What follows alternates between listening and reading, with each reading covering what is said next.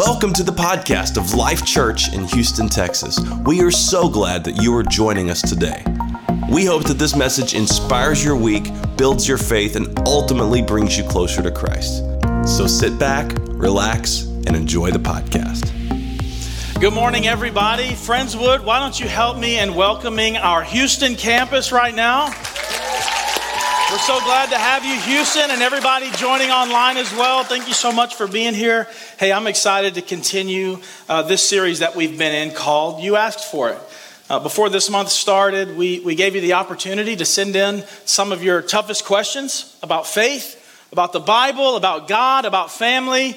And we've loved going through the questions, and we've loved um, developing this sermon series from those questions. And if you sent in a question and we didn't address it, Uh, we're very sorry, and next year we're going to do this again, and, and feel free to submit it again, but I'm going to do my best to personally respond as best I can to, to everyone that submitted a question. Uh, but today I want to jump into a question that someone submitted, and really this isn't this isn't uh, uncommon. This is something that, that you've probably asked yourself many times. This is probably a question that uh, even if you've grown up in church, even if you've grown up In, in Pentecostal church where, where there, are, there are a lot of moves of God, uh, you've probably asked yourself from time to time, or you've gone through seasons of life wondering, why can't I feel God? Why can't I feel God? Where I, I come into service, I, I, I go through the, the motions just like everyone else, but for some reason I'm not feeling God the same way that everyone else seems to, to feel God. And maybe you, you start wondering or casting blame at why is it that I can't feel God? Is it is it God's fault that I that I don't feel God? Is it is it God's fault because the people around me seem to be feeling his presence, but but I don't? Or is it the worship pastor's fault when they don't sing the songs that we like? Or is it my fault when I say something that, that is offensive, maybe? Or is it is it because they ran out of coffee before you got here? I know that would put me in a bad mood. Some people seem to experience God's presence all the time, and that can cause others to wonder why they're not experiencing it the same way. That can cause others to wonder, why can't I feel God? Is he there? Is he even real? And you know, for me, growing up, um, I grew up all my life going to Pentecostal church, and it was very normal to be in an environment where you could feel God's presence and that people were moved by God's presence. And I, I believe that's part of the Pentecostal movement and, and embracing the gifts of the Spirit and just the, the uh, expression of our worship, the way that we worship, the way that we are energetic. I, I think that's part of it, is having those, those moments and those moves of God Uh, that's very common in our services. And growing up, I also saw some weird and crazy stuff. Right? Y'all are going to have to loosen up just a little bit, all right?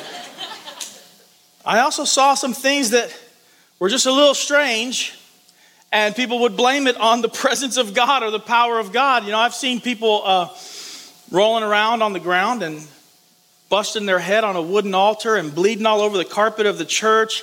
And I stood there as a teenager wondering, why did God let that guy bust his head up? God must be really upset with this guy if he was worshiping and this happened. I've, I've seen people take off in a sprint and run into each other, and you know that they're hurting the next day. You know they're bruised. You know that they're sore.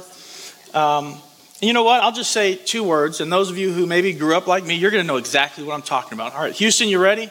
Modesty blankets. Come on, y'all.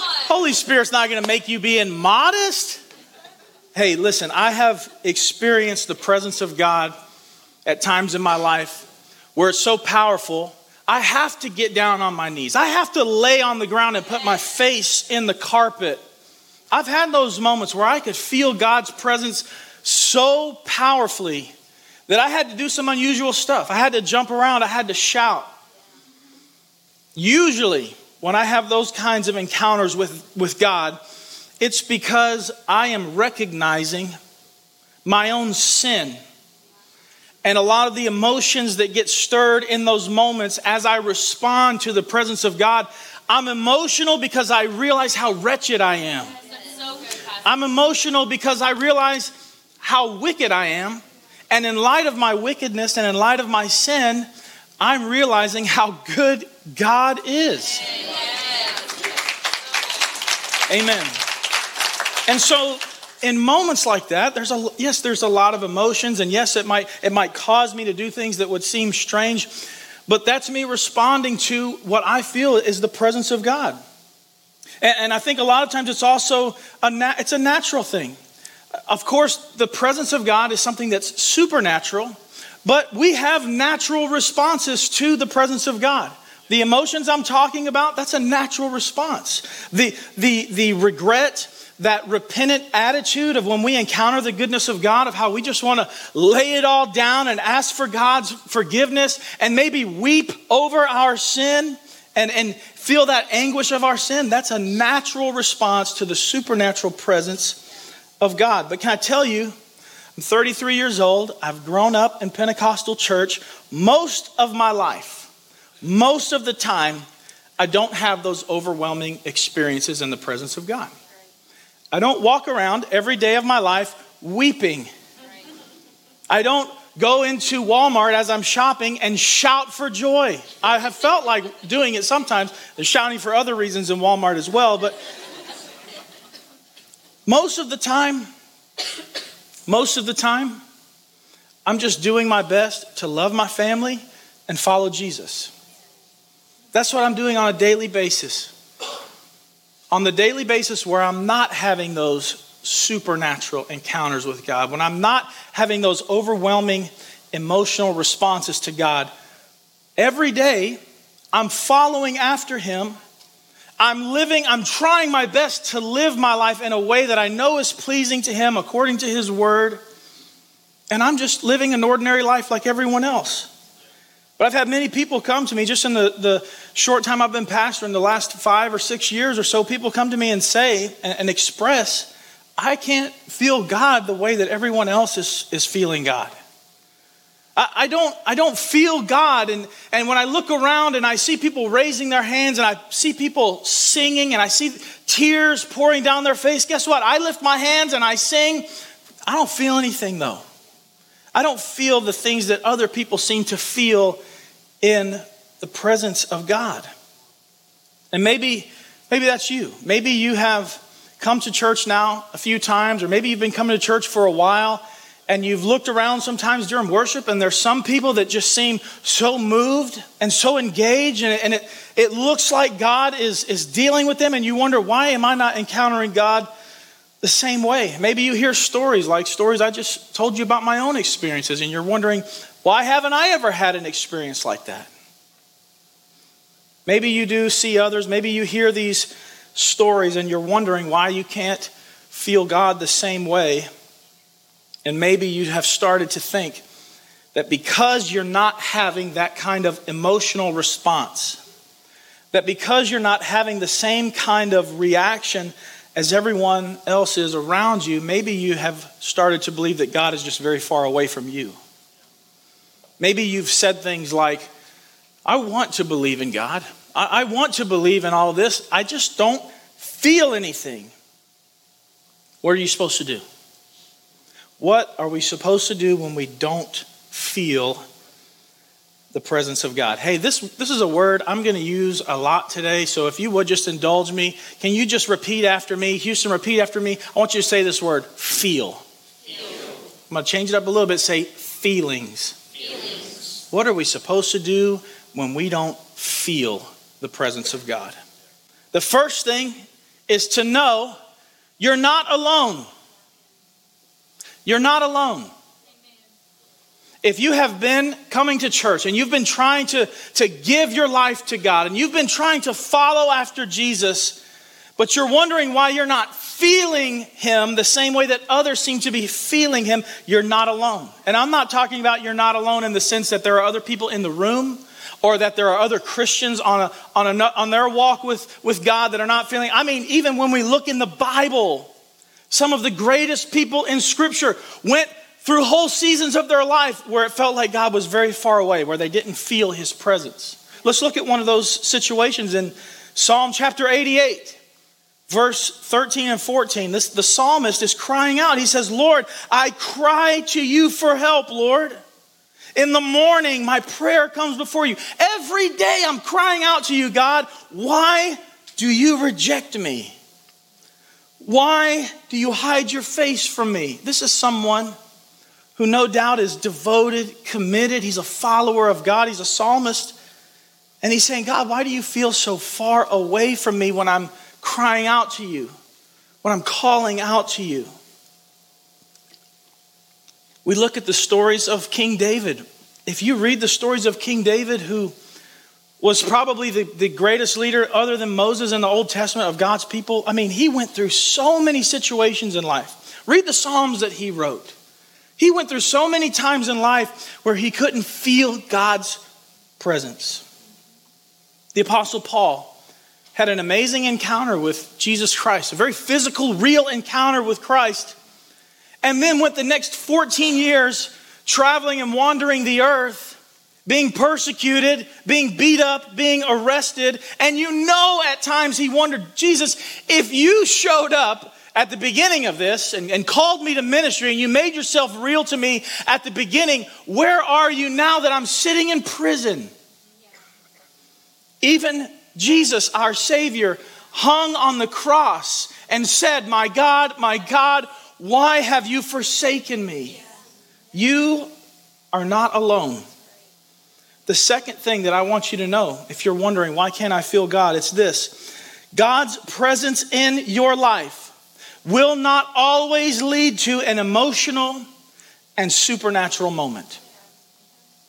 I need, I need the saints that have been walking with God for, for many years to back me up. When you're walking with God, His presence in your life is not always going to lead to an emotional, yes, supernatural moment. Yes. Amen. So let's talk about what the Bible says about the presence of God and why, why sometimes we might not be feeling His presence. Possible reasons that we can't feel God. I want you to stick with me. A couple of these are going to, it might be uncomfortable for you. Possible reasons why you can't feel God is, number one, you might be over-sensationalizing God's presence. You might be over-sensationalizing it. Meaning, you think that every time you are in God's presence, it has to lead to this very supernatural emotional response. And that if you're not having that kind of response, then God's presence must not be near you. You might be over-sensationalizing God's presence. Perhaps you have just equated God's presence with what you're feeling. It becomes all about what you're feeling, and that if you don't feel anything, then God must be far away or He must not be real at all. And if you are over-sensationalizing God's presence, you probably have a hard time understanding what is your natural emotion and what is actually the presence of God. And I would even go as far as to say this. I believe, and we can, I'll look in Scripture in just a moment and show you, I believe it's a mistake. I believe it's a mistake for us to always expect and ask for and demand that in order for me to believe that God is in my life, I need a sign. I have to have the supernatural sign. I want to look at a story in the Bible, and there's people, these people are following Jesus around. They're following Him. They're seeing miracles. He's feeding them. And they tell, they tell Him, Jesus, we want to do the will of God. That's what these people say to Him. Jesus, we want to do the will of God. So what are we supposed to do? Jesus replies, well, if you want to do the will of God, it's very simple. Believe in the one that He sent. That's what Jesus said. If you want to do the will of God, believe in me. Look at John chapter six, verse thirty. This is the response the people gave Jesus then. So they asked Him, okay, what sign then will you give that we may see it and believe you? What will you do, Jesus, to impress us? What will you do, Jesus, to prove yourself to us? What will you do, God? Give me a sign. Give me a show. Do something supernatural, Lord, so that I can really know that you're with me. And I think it's a mistake for us as followers of Christ for people who should be studying the word and reading God's word. And we can see the countless times that he promises never to leave us nor forsake us, that he promises to go before us, walk beside us, and walk behind us, that he is with us, for us to then demand, God, if you're really with me, if you're really here, I need to see this. I know some people can crave that. Some people can get in this mindset where they always need a sign. They always need a sign from God as proof. And I would just offer to you today that any time in Scripture that we see someone that is demanding signs from God, that's trying to argue or negotiate and say, God, if you really want me to do this, then I'm going to do this, and I want you to have this happen and all of these things, and that's how I'll know. Those people always had very little faith. That's not an example for us to follow. Those are people who had very little faith in God, and what they needed was God to prove himself to them. Maybe you have had those moments, because I know I have. I've had moments in my life where I've said, God, if this is really your will, do this. I remember being uh, in Afghanistan and And struggling with faith at the time, two thousand eleven, when I was in the Marine Corps, and, and, and looking up in the sky one night and really struggling and, and wondering if God was real. And so you know what I did? I said, God, if you really are real, let me see a shooting star right now. You ever done anything like that? You can raise your hand. Come on. How many of you have asked for? And then like, think about how, like, think about everything that goes into a star exploding and the light traveling across the universe at that exact moment that I'm looking up saying, God, let me see a shooting star. I didn't see a shooting star. But I've asked, I know that there's there's times like you want, God, give me, God, if I'm really supposed to break up with him, give me a sign. Well, he's really mean to you. That's the sign.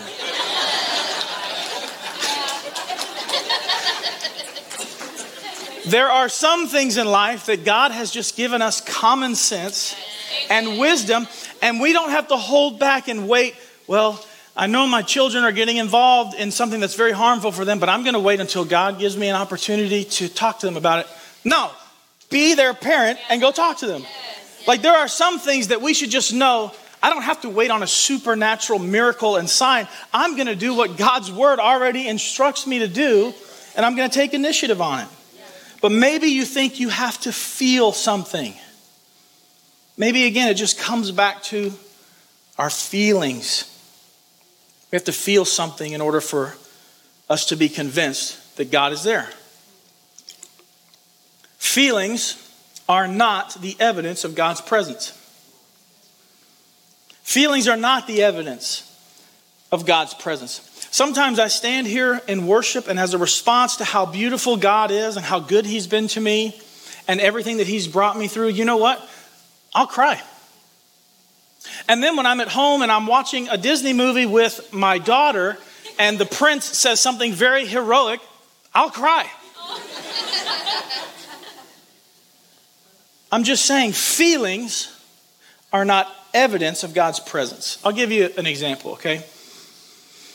Um, a couple of years ago, I was ordained as a minister by uh, a, an organization called Destiny. Uh, it's a, an amazing organization. I'm so thankful and grateful to be to be part of it, and that they would ordain me as a minister. Uh, so I traveled to Louisiana at a conference where where uh, the ordination ceremony or ordination service was happening. And I was in the altar area, I had my parents with me, I had my family with me, and these amazing, like, giants of faith, these men came, anointed me with oil, they're praying over me. And you know what? I felt like garbage. I was sick. I had gone all the way there to Louisiana for this conference and slept in the hotel the whole time. I was just miserable. And I mustered as much strength as I could to go to the ordination service. And the whole time, I was miserable. Didn't feel great. I couldn't think straight. I mean, I barely remember even standing there. It was like I was in a haze. Like my mind was just foggy. I was tired. I didn't feel anything except miserable. But you cannot tell me that God's presence was not part of that event.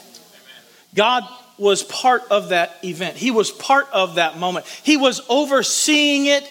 in that moment. And I am one hundred percent confident that even though I didn't feel great, God was with me in that moment. Amen. So possible reasons why you can't feel God. Number one, we just talked about, maybe you're over-sensationalizing it. Maybe you equate it to just a supernatural moment and a very emotional moment. The other reason is this, and, and this is the section that might prick your heart a little bit, or might step on your toes right here, so just roll with me through this. It might be that your heart has hardened. One of the reasons why you might not be feeling God is because maybe your heart has hardened. The Bible talks about people who have hearts that have hardened towards God, that have hardened towards God's truth. Even Jesus talks about people like this in Matthew chapter thirteen, verse fourteen. He's having this whole exchange. I encourage you, just go read Matthew chapter thirteen. He's having this exchange with people and his disciples, and he's trying to teach them. Some people aren't understanding what Jesus is saying. And Jesus says in Matthew thirteen, fourteen, in them, the people who don't understand, in them is fulfilled the prophecy of Isaiah. You will be ever hearing, but never understanding. You will be ever seeing, but never perceiving. These people who have hardened their hearts towards God, towards his word, by assuming that they know better than God, by embracing a lifestyle and embracing choices that God's word clearly talks about and, and categorizes as sin. Those people have decided, I don't care what that says, I know what's right for me. And what happens as a result is your heart becomes hardened towards God. And maybe you are a Christian and you've allowed your heart to harden, and it could be multiple reasons. Maybe it was betrayal. Maybe it was hurt. Maybe it was church hurt. Maybe it was gossip. Maybe it was rumors. Maybe you're holding on to resentment and bitterness and unforgiveness.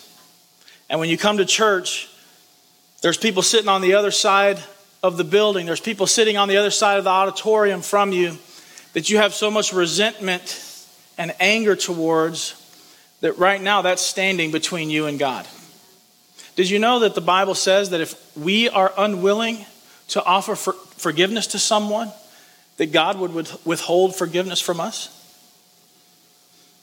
So it could be those things, but the number one cause of a hard heart, the number one cause of a hard heart is this: ongoing sin and an unrepentant heart. Let me explain what I mean. Maybe there is a sin in your life right now, and you're aware of it, and you know what the Bible says about it, and you're not confessing that sin. And you're not confronting that sin in your life. And you're keeping it hidden. It's like your pet. Nobody knows about it but you. And you know it's wrong. And at times you felt conviction about it. And when you look at the Word of God honestly, you see where God stands on it. But you decide, no, I'm going to hold on to this. I'm going to keep doing this. I know that God will forgive me. I know he's going to forgive me if I ask him, so I'm just going to keep on doing this. What that's going to lead you to is separation from God and a hardened heart towards his presence, towards his word, towards God's truth. Yes. Ongoing sin with an unrepentant heart. Maybe you've justified it by saying things like, well, the word of God is just outdated. It's just old-fashioned. It's not relevant anymore. That's going to lead to a hardened heart towards God. That's going to cause you to elevate yourself. Listen, the first sin in the Bible was Eve elevating herself to be like God. Pride. Eve thinking, I know what's best. I can decide for myself what is good and what is right. I don't care what God says. That was the very first sin. Yeah. If there's something in your life that you know goes against the word of God and you're keeping it as a pet, you need to confess it And you need to repent, and you need to allow God to turn your heart of stone into a heart of flesh. Yes. Soften your heart. Yes. I want you to think about, um, this isn't true for Houston, but uh, think of somewhere where it's very cold, right? Like for me, out Colorado. Like I, if I could just drop everything and move to Colorado, God, just when I retire, that's probably where I'm going to wind up, in the mountains somewhere, chopping trees down. Just kidding. I'll still need Wi-Fi to play Call of Duty, all that. So I want you to imagine you're somewhere very cold, right?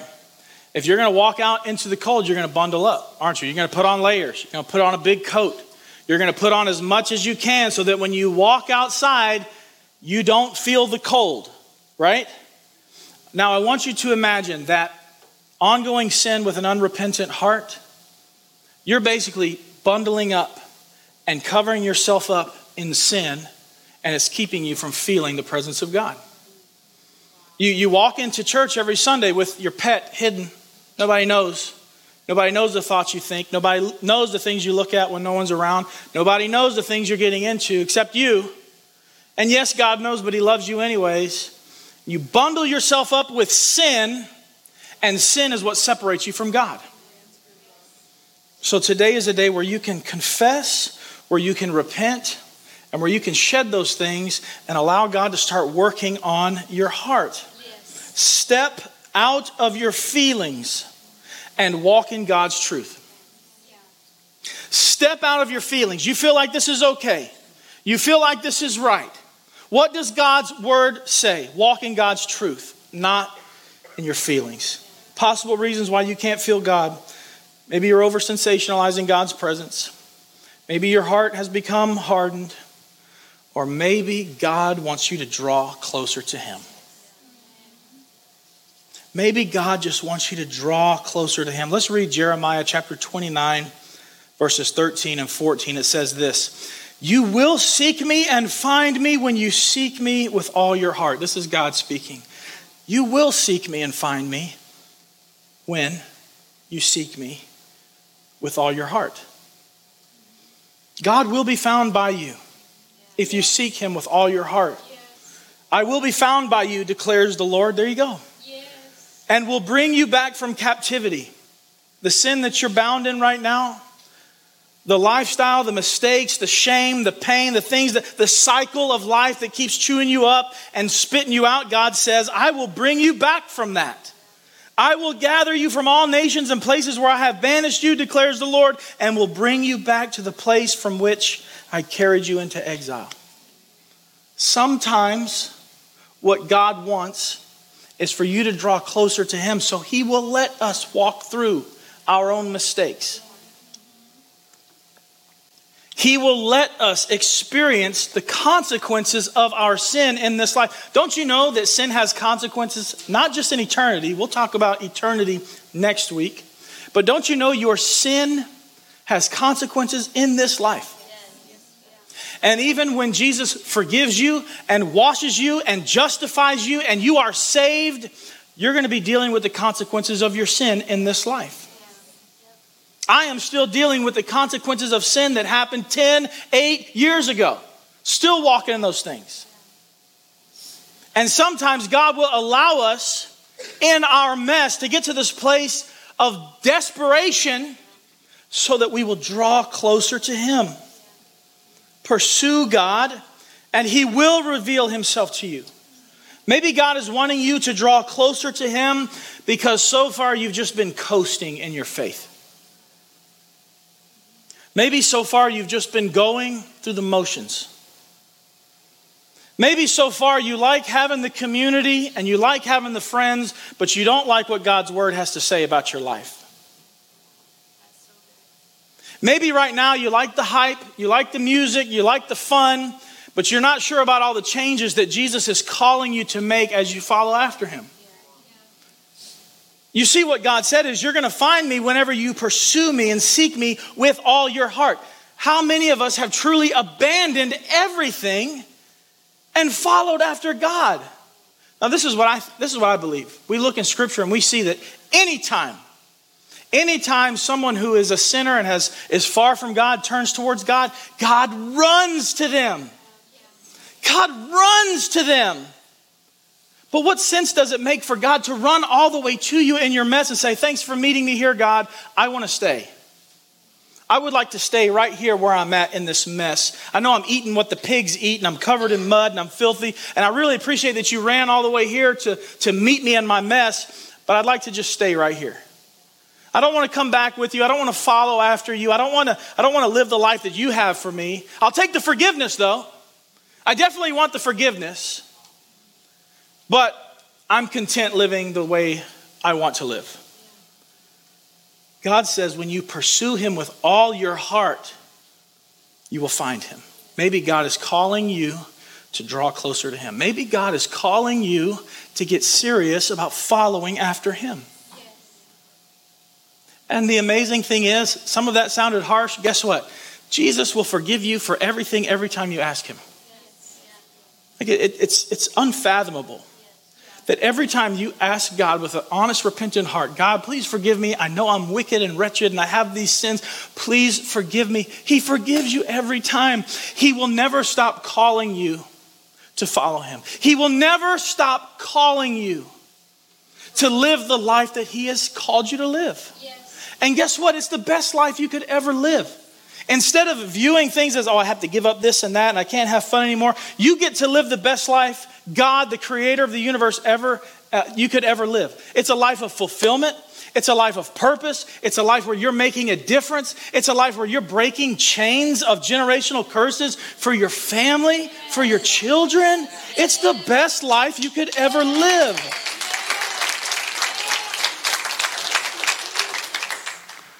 So get out of your feelings. Activate your faith. Get out of your feelings and activate your faith. You can't feel God. Pursue him with all your heart. You will find him. Just because you do not feel him does not mean that he's absent. So let's talk about feelings. Guess what? Feelings are not fact. Your feelings, our feelings are not fact. They are not true. Feelings will fool you and they'll make a fool out of you. If you are constantly trusting in your own feelings, your own emotions, it's going to lead you down a road you don't want to go. It's going to lead you down a road of pride and arrogance and regret and shame and pain. Your feelings are not fact. So get out of your feelings, activate your faith. Will you ever feel the supernatural presence of an awe-inspiring God? Will you ever come into a service and feel the presence of the God that created the universe? Sometimes. Sometimes you will. Other times, it's going to be you living an ordinary life, following after Jesus, and looking for God in the ordinary things.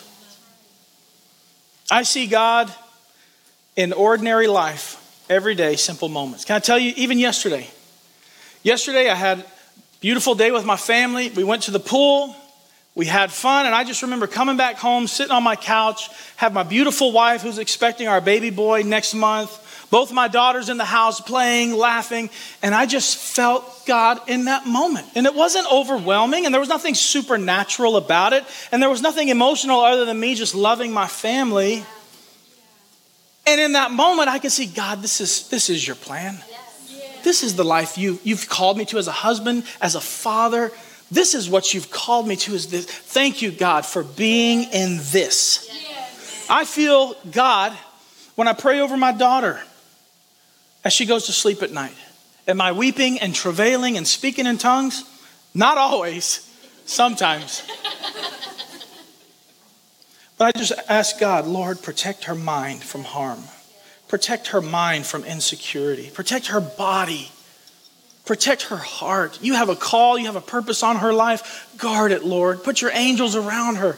And I don't, all, I, sometimes I'm tired. And sometimes I'm like, shh, okay, doing this. God help her, touch her. But you know what? I know God is in that moment.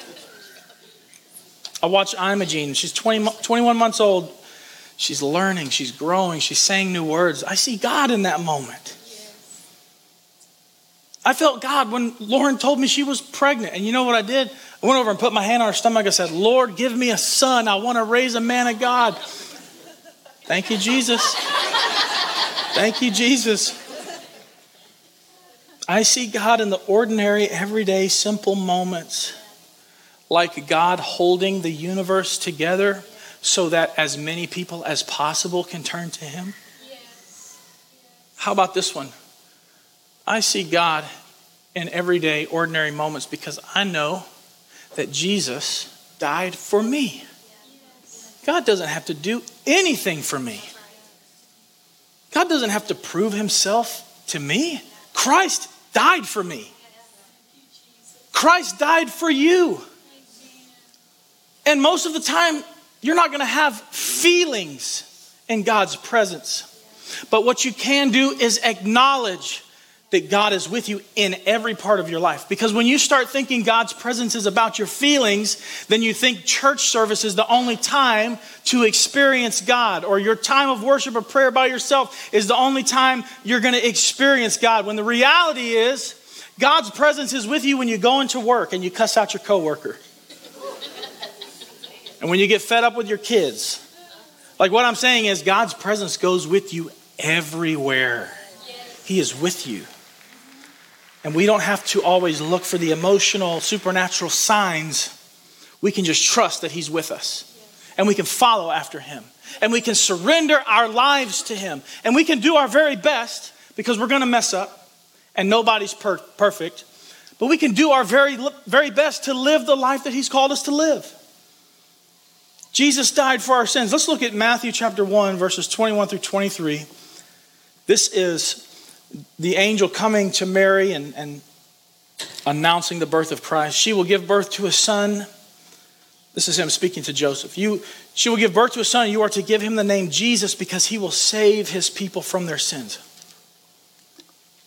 I love this scripture so much, and every time I read it, even though it's not in my notes, I have to like I have to point out one thing. It doesn't say, if you'll leave twenty-one up there, it says Jesus will save his people from their sins. It doesn't say that Jesus will forgive people of their sins. In other words, it doesn't say that Jesus has come to forgive you so that you can keep on sinning, but he's going to just keep forgiving you. He's come to save you from the power of your sin. Yes. Meaning he's come to allow you to leave that sin, to turn away from the sin, to walk away from the things that are destroying you. He's come to save his people from their sin. All this took place to fulfill what the Lord had said through the prophet Isaiah. In verse twenty-three, it says, the virgin will conceive and give birth to a son, and they will call him Emmanuel, which the language translates to God with us. This is something that has been foretold, the angel says, through the prophet Isaiah, that the child that she is going to give birth to is going to be God with us. And that's still true for you and I today. You might not feel it all the time. You might think the Pentecostal experience is wacky and you don't want to have anything to do with it. That's okay. That's okay. Because God's going to reveal himself to you in a way that's real for you when you pursue him. If you don't feel God, maybe you've over sensationalized it. Maybe your heart has hardened. Or maybe God wants you to draw closer to him. So what's the next step? What are we going to do? We're going to draw near to him. We're going to call on Jesus in everyday, ordinary situations. As you walk into work, Lord, give me the peace, patience, wisdom, courage, confidence that I need today to work in a way that would honor you. When you're at home, Lord, give me the strength that I need after a long day of work. Give me the strength that I need as a father to be the kind of father my children need me to be, to be the husband my wife needs me to be. God, I'm feeling pretty miserable right now. I just need you to be with me. Let's draw near to him. Let's, let's call on him. Let's seek him. Let's seek to do his will. Is it too much to ask for us to lay aside our own opinions of how we should live, and lay aside our own ideas of what is good living or what is okay or what is right, and say, you know what, even though I really believe that it's okay to do this, and even though I really believe that I'm going to be all right and, and God's still going to use me, and even though I know I have this thing and God's going to forgive me, and thanks for the forgiveness, God, maybe we could just remove those and say, God, just have your way. Be fully open and transparent to God. Say, God, have your way in my life. Allow God to challenge us. Would you stand with me this morning?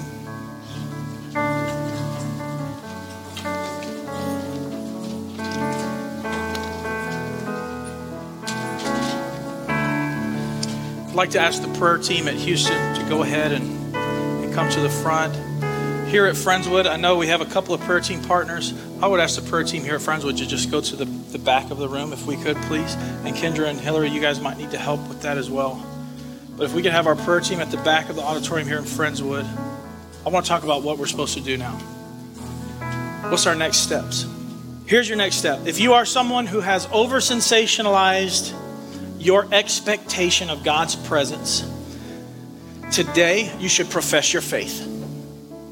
If you are someone who has always looked for the sign, or you feel like God is not near you because you don't have the response that everyone else is having, having, today you should profess your faith. Today you should say, God, I trust and believe that you are with me, even though I can't feel you. I know that you walk with me.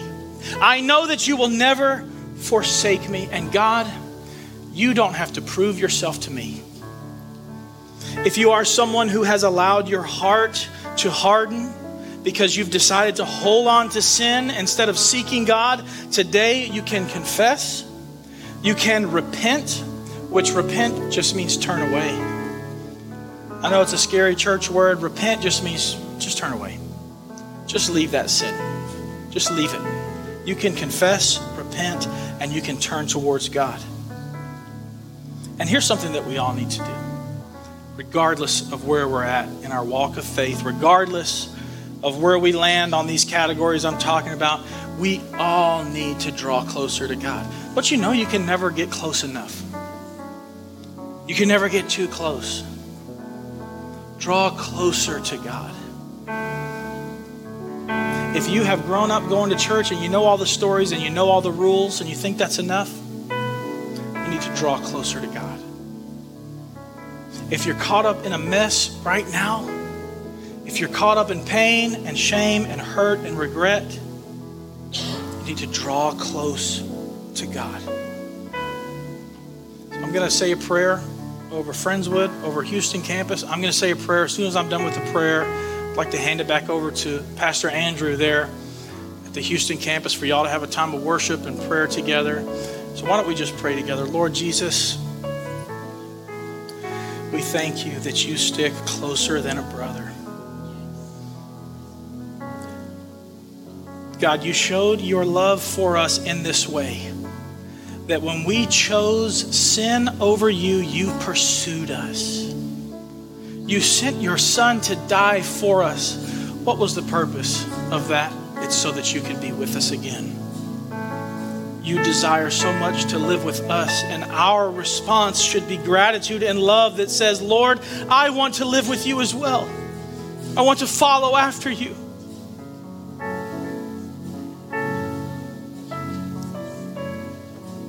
Lord, I just pray right now for every heart in this place.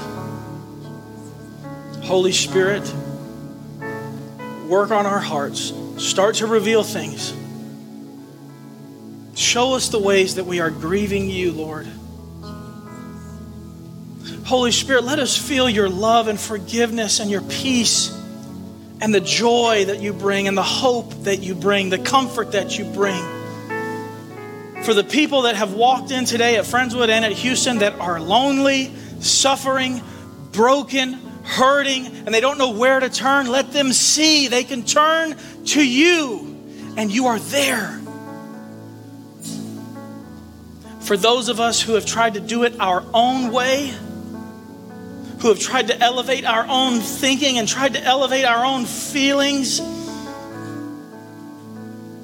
help us to set those things aside so that we can surrender to you, Lord. Help us as a church. Help us as a church family. Let Life Church be a church that is full of men and women and elders and young adults and students and children that want to draw closer to you. We want you in every part of our lives. We want you in the little moments. We want you in the moments where we're tired or confused or angry or upset. We need your comfort and your peace and your wisdom. We want you every day, all day. We want to seek after you. We want to live in your presence. We want to walk in your presence, Lord. Help us to see. Help us to know. Help us to have assurance and confidence. Strengthen our faith so that we know that even when we don't feel it, we know you are with us. Even when it feels like you're far away, you're right there with us, Lord. Thank you for your goodness. Thank you for your mercy. It's in Jesus' name I pray. And everybody said amen.